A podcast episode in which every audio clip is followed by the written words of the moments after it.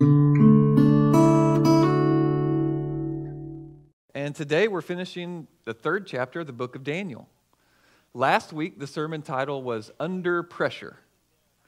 And we looked at Daniel 3 1 through 18, where Nebuchadnezzar, the king of Babylon, made a golden image and ordered everybody to bow down and worship it.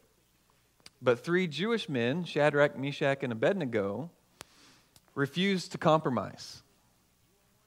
Right? And we looked at five reasons we are pressured to compromise in our own lives and three responses to the pressure. And that was don't lose heart, don't be arrogant, but rather have humble confidence in God. And this week we're finishing chapter 3, which we've already read. But before we jump in, I want you to do another I want you to do a mental exercise with me. Okay? And sometimes for mental exercises, people want to close their eyes. You don't have to. Whatever helps you think. And so I want us to think about our lives. And first, I want you to think about what has been easy in your life.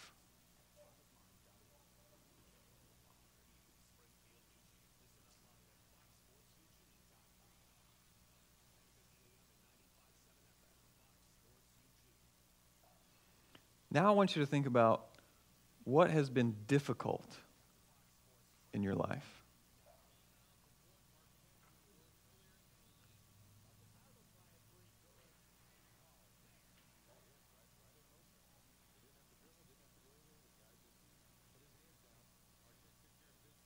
Now I want you to think about how you responded to those difficult things in your life.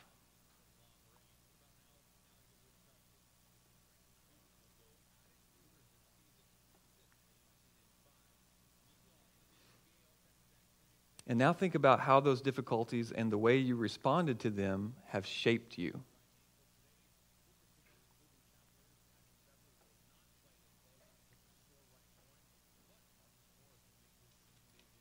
Okay.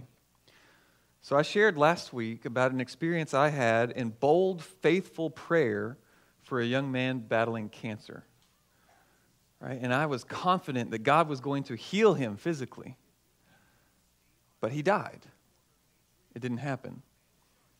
And if I wasn't so connected to Christ and the Word of God and the church, then likely that experience could have shaken my faith. But instead, I listened, I learned, I continued to walk with Christ, learn more about His Word, stay connected to the church. And through that, He has given me more wisdom, given me uh, more strength, and now I'm able to use that experience to help others. But I also think about my, my marriage. And I've talked about this before, a few, probably a few times, I think, where, you know, the first six, month of, six months of our marriage were just, they were very difficult. And, you know, it was like there was this box. It, w- it was like there was a box that contained everything wrong with me in it, right? And then this new relationship just opened that box and exposed me and Leslie to it all at once. And quite literally, it was too much to handle. And we could have crumbled under that pressure. And we could have started to go down this path of making our own personal lists of, oh, this is why we should get divorced. And had we gone down that route, who knows? I know that I wouldn't be blessed with Leslie, I know that we wouldn't have Judah and Emery and Evangeli. I know that I wouldn't be here and have this church family. But instead of crumbling under that pressure, the way we responded to it was to lean into Christ, was to get help from other brothers and sisters in Christ, and to let Jesus transform our hearts and our marriage. And he came through, as he always does. And because of that, I have the most amazing partner in life that words can't even describe. And I have these fantastic gifts of my children, and I have this church. And so I said last week that the pressure, the tests of faith we face in life bring good things for us and for God, but there's a caveat. That's really only the case when we, we respond with faithful obedience. And so the pressure can cook you or it can kill you. Hence the name of the sermon this morning Pressure Cooked. And so I'll invite you also uh, in your, your bulletins, there's an insert in there, a half page insert that has an outline of the sermon. You can follow along. There's blanks in there that you'll fill out throughout the time, and there's places for you to take notes. And there's even discussion questions on the back for you to take home with you. So, Daniel chapter 3. In Daniel 3, Nebuchadnezzar, he challenged God. You think, wow, why would he do that? Well, let's not forget that Neb had defeated and captured the Israelites. Right? And so he felt like he was more powerful than their God. And, and sure, the God of Israel had done this nice trick not long ago in revealing what uh, a dream that he had one night and what it meant. But that's just a parlor trick, right? He's got nothing for a fiery furnace. And so, after Shadrach and Benny told Neb they wouldn't bow to his golden image no matter what he threatened them with, he got a little upset. So upset that he told his men to heat the furnace up as hot as it would go, overheat it and he had them tied up and thrown into the furnace. And it was so hot that the guys who threw them in burned to death. And now Neb was sitting back ready to enjoy a nice, good old fashioned Jewish barbecue. But what happens instead? We'll go back to verse 24. Then King Nebuchadnezzar was astonished and rose up in haste. He declared to his counselors, did we not cast three men bound into the fire? And they answered and said to the king, True, O king. He answered and said, But I see four men unbound walking in the midst of the fire, and they are not hurt. And the appearance of the fourth is like a son of the gods. So instead of three men bound in the fire, he sees four roaming around freely. That's an unusual sight to see. And the, the text doesn't tell us specifically who the fourth person was. Some people think that it was an angel, others think that it was Christ himself.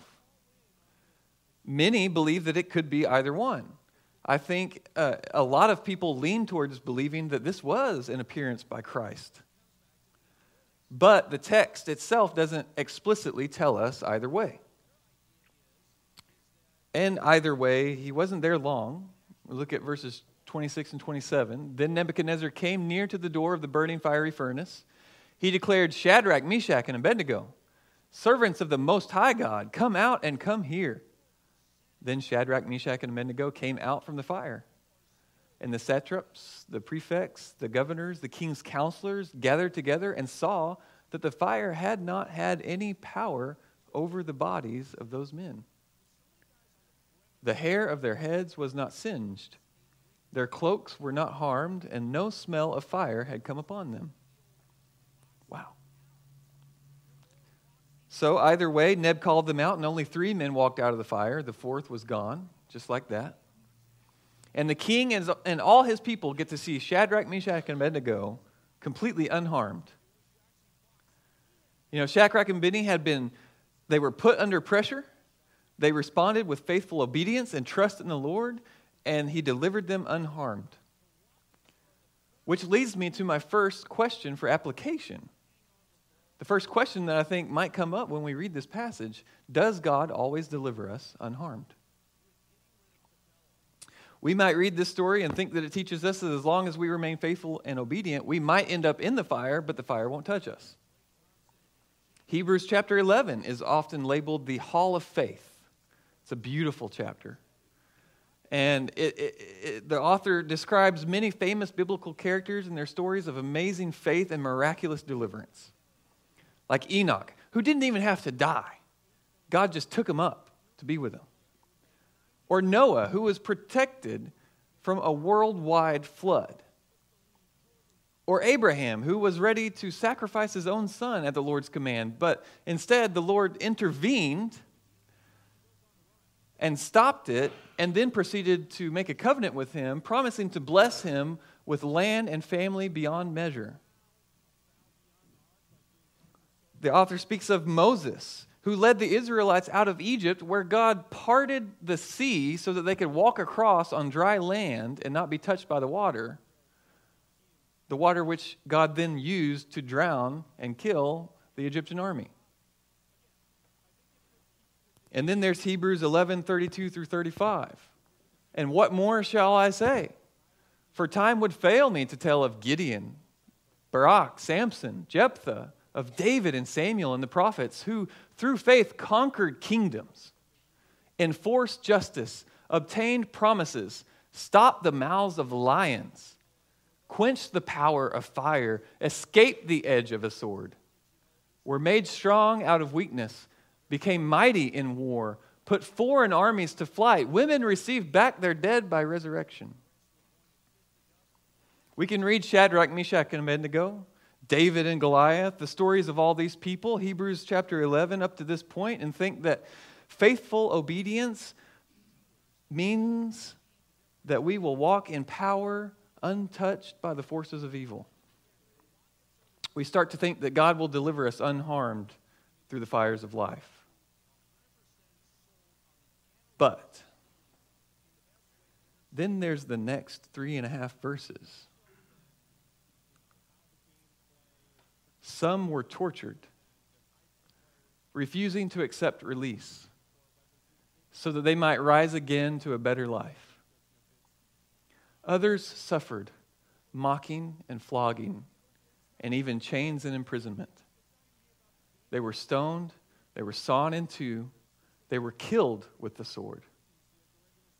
They went about in skins of sheep and goats, destitute, afflicted, mistreated, of whom the world was not worthy, wandering about in deserts and mountains and in dens and caves of the earth. It's about these that he says the world was not worthy. I I really appreciate what Rodney Stortz had to say about this passage. He said that last sentence says of these men and women who by faith believed in God's love and care even though they were not delivered miraculously, the world was not worthy of them. These are the special people in God's Hall of Fame. We make stars out of those with seemingly miraculous cures. They're the ones we interview. Theirs are the books we read. They're the ones sought out as special speakers at conferences. They're the ones we put in our Hall of Fame, but the Lord's Hall of Fame is made up of those special people who maintain a trust in God's sovereign plan through the darkest times and the deepest valleys. They are the ones who are not delivered except by death. So, does God always deliver us unharmed? No.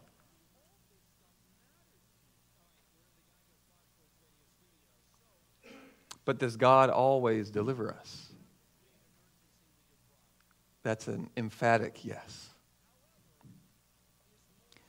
David Helm pointed out that fire in the Bible is associated with one of two things judgment and refinement.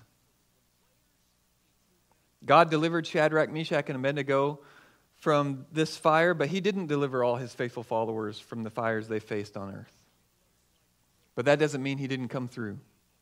You see what Shadrach and Benny and the other people mentioned in Hebrews 11 understood was that there is a better deliverance, an eternal heavenly deliverance.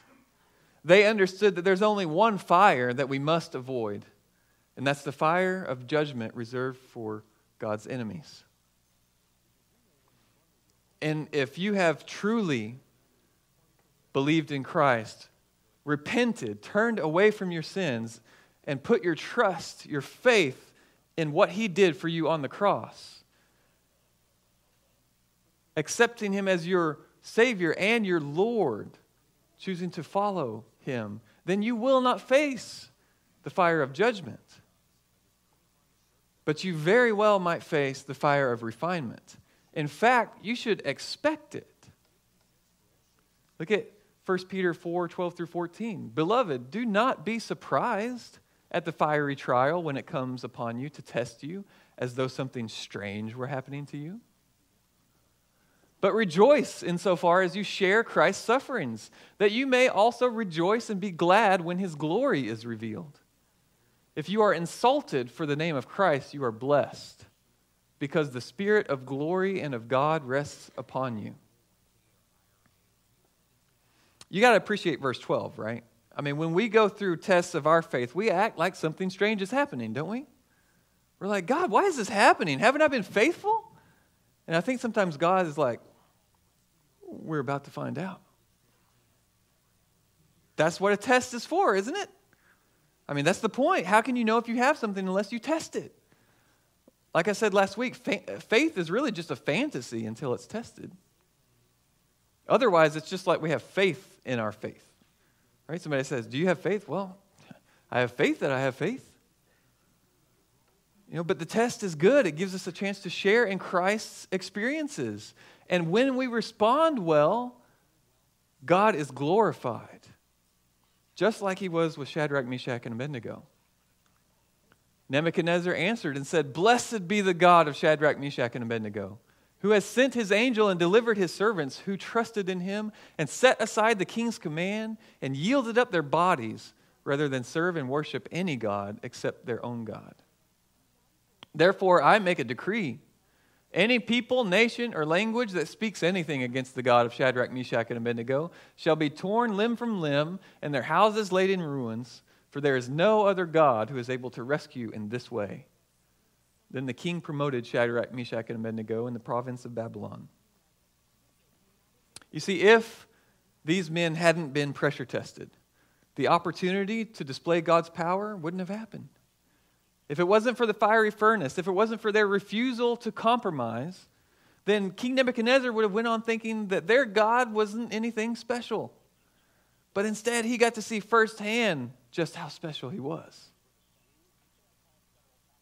And then Neb turns around and makes a decree to the whole nation just how special their God is. Now, now Danny Akin does well to point out that conviction does not equal conversion. We see that Neb was convicted. We see that he no longer wanted to challenge the God of Israel.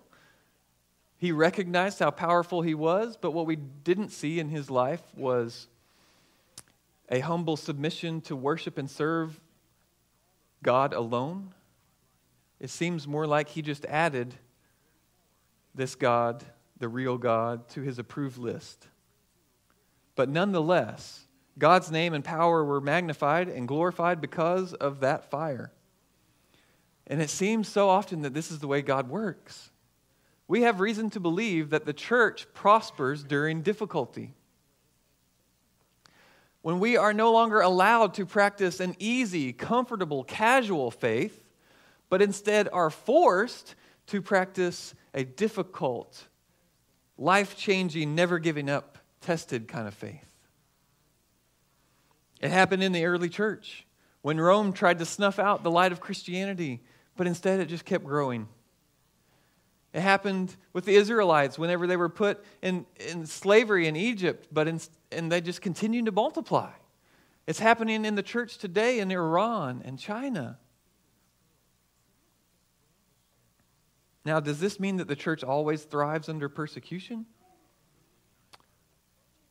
Well, I think we need to think about that because there's a couple things that we need to think about. And first of all, we need to remember what it means to thrive. Marc Cortez pointed out what I hope that we all understand anyway that numerical growth doesn't automatically equal a thriving church. The prosperity gospel has swept across the globe, but I don't consider that prosperous. and we also uh, there have been times in church history where it seems like persecution hurt the church, but I think that has a lot to do with how the church responded. Now, some people, uh, like John Allen of the National Catholic Reporter, he tries to make an argument that persecution is usually not good for the church. Here's what he says what is most heartbreaking is that we only hear the stories of miraculous conversions, but don't hear how the majority of new Christians who face either intense pressure or isolation from their communities, in fact, give up on their Christian faith eventually. And even in the West, while we see some Christians who go through suffering grow and find blessings in their situation, others go under and give up on God or church altogether. Well, I think what he has right is that not everyone who professes to follow Christ ends up bringing glory to God through the fire. But I also think there's a major flaw in his argument because genuine believers with real faith don't just abandon their faith. They don't give up on God or church altogether. No, what happens is when false converts get tested, the test comes back false. And so it's not the persecution that's the problem, it's the response. So if the government or our schools or our employers say, hey, be quiet or else, and the church responds with being quiet, then the church is going to suffer. Or if a, a nation says no more Christian missionaries and no more church meetings, and the church responds with not sending any missionaries, and, and the churches stop meeting together, then the church will suffer. But if the government or schools or employers start saying, hey, be quiet or else, and we respond with proclaiming the gospel and making disciples, and they respond with more pressure and more persecution, and we respond with more gospel proclaiming and disciple making, then I believe wholeheartedly that the church will thrive. Maybe not in the numerical sense that we sometimes crave, but we have to remember that the church does not thrive by growing with false conversions and comfortable casual faith. It prospers when we grow from real conversions and genuine tested faith.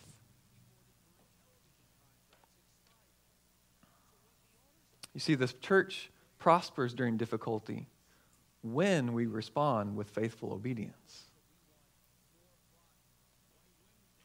And I want to show you a very brief clip of one of our brothers in Christ He's not from our nation, not from our culture. I'm not going to go into details about his life, but let's just say he's been through some stuff. His faith has been tested. He's suffered some persecution. And here's what he has to say to us. For Christians in the West, I wish you persecution. Then you will know sweetness of Christ you may think that I'm cruel, but I'm not. I wish you the best. And the best always comes from Christ. Out of Christ is only death. In Christ is life. I find that clip fascinating and ironic. Because we have brothers and sisters in Christ in other parts of the world praying and wishing for our faith to be tested. And we're over here praying and wishing that it wouldn't. And so somebody's praying and wishing for the wrong thing. And we have to ask ourselves is it him or is it us? And to be honest, I don't completely know. It may be a bit of both. I won't know completely until I get to ask God in person. I do know that we often spend more time and effort fighting for the freedom to proclaim the gospel than we do proclaiming it. We often spend more money and time fighting for the freedom to do ministry than just doing ministry. What good are our freedoms if they're not exercised? We're like the teenager who fought with her parents and fought and fought and fought to let her go surfing. And eventually they finally caved and said, Fine, you can go. And she watched Jaws and said, nah, I'm not interested anymore. It's kind of like the American church, though, right? We fight and fight and fight for freedoms that we're afraid to use. And the more I study Scripture, the more I believe that facing persecution and tests of faith, or, or not facing those things, is unusual and strange for a follower of Christ. Which causes me to look at my own life and wonder, why has it been so easy for me? I don't get it, God. Where's my fire? Where's my persecution? And to be honest, I don't know. But in the back of my heart and in the back of my mind, I'm preparing for it.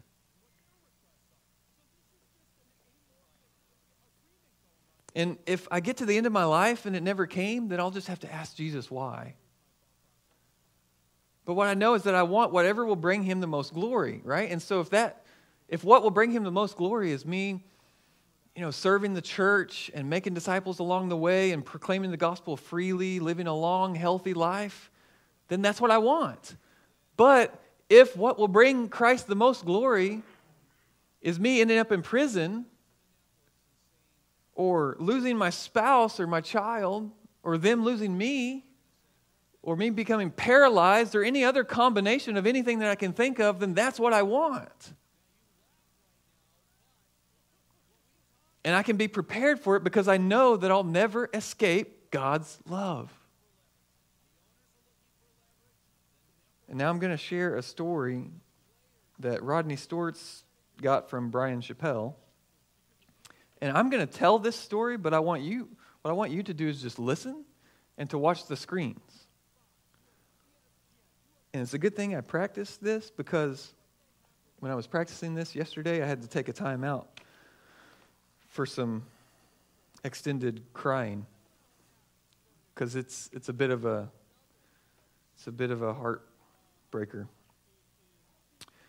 So he tells the story of a Christian miner who was injured at a young age and became an invalid, who spent his time watching through a window from his bed as life passed him by. He watched as men his own age prospered, raised families, and had grandchildren. As he watched, his body withered, his house crumbled, and his life wasted away. One day, when the bedridden miner was quite old, a younger man came to visit him. I hear that you believe in God and claim that He loves you. How can you believe such things after all that's happened to you? Don't you sometimes doubt God's love? The old man hesitated and then smiled. Yes, it's true. Sometimes Satan comes calling on me in this fallen down house of mine. He sits right there by my bed where you're sitting now. Oh, here we go. Okay. He points out my window to the men I once worked with who are still strong and active. And he asks, Does Jesus love you?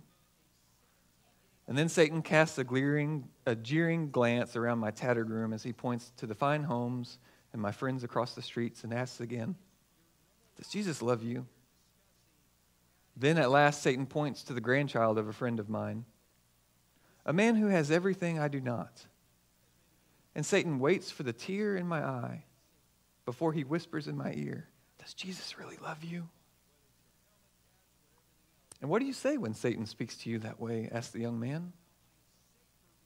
The old miner said, I take Satan by the hand I lead him in my mind to a hill far away called Calvary.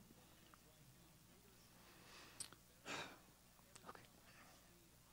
And there I point to the thorn tortured brow, to the nail pierced hands and feet, and to the spear wounded side. And then I say, Satan, you tell me, doesn't Jesus love me?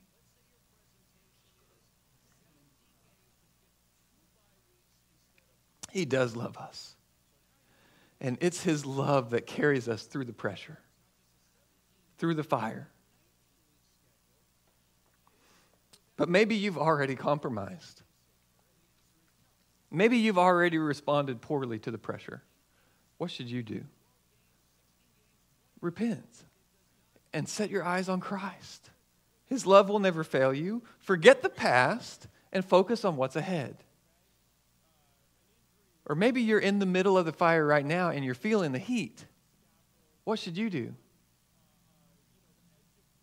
Remember, don't lose heart. Don't be arrogant, but instead have humble confidence in God. And link arms with your brothers and sisters in Christ, and we will walk through it with you. Or maybe you're wondering if, when the pressure is coming your way, what should you do? Well, remember that the pressure can cook you or it can kill you. And so you may be tempted, you may be tempted to avoid the pressure, and maybe for good reason. You might be afraid that you're not ready for it, that it will kill you, and you might be right. And to that I say, get ready. Get prepared now while the fire, while the heat is low. But don't live a life trying to avoid the pressure. Danny Akin pointed out a quote from Charles Spurgeon.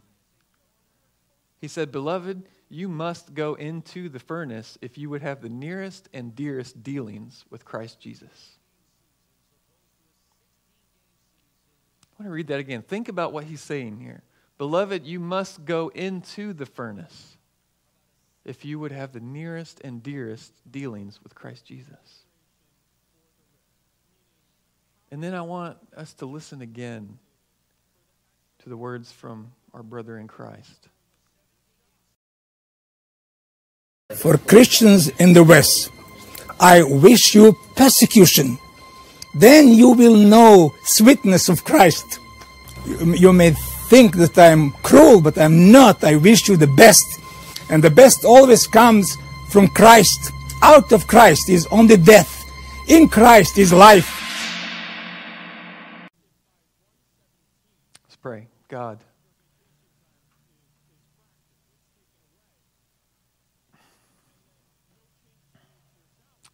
Every one of us is either has either gone through the fire, is in the middle of it, or is waiting for it. Help us to take the steps that we need to so that we can respond with faithful obedience and bring glory to your name. And we pray that no one here would face the fire of judgment. And if there's anyone here that knows that that's the fire that's awaiting them because they don't know Christ, then we pray that they would wait no longer and repent and put their faith in what he did for us on the cross. We pray that you would give us wisdom to know what to ask for we have brothers and sisters who are asking for, our, for tests for us. We just ask that you would continue to be the sovereign, perfect God who never gets it wrong. And that you would help us to all seek wisdom in knowing what is best for your name and for your glory.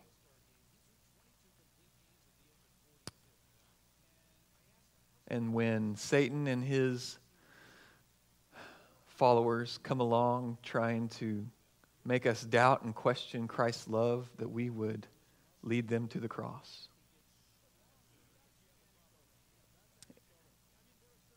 And it's in our Savior's precious holy name that we ask these things. Amen.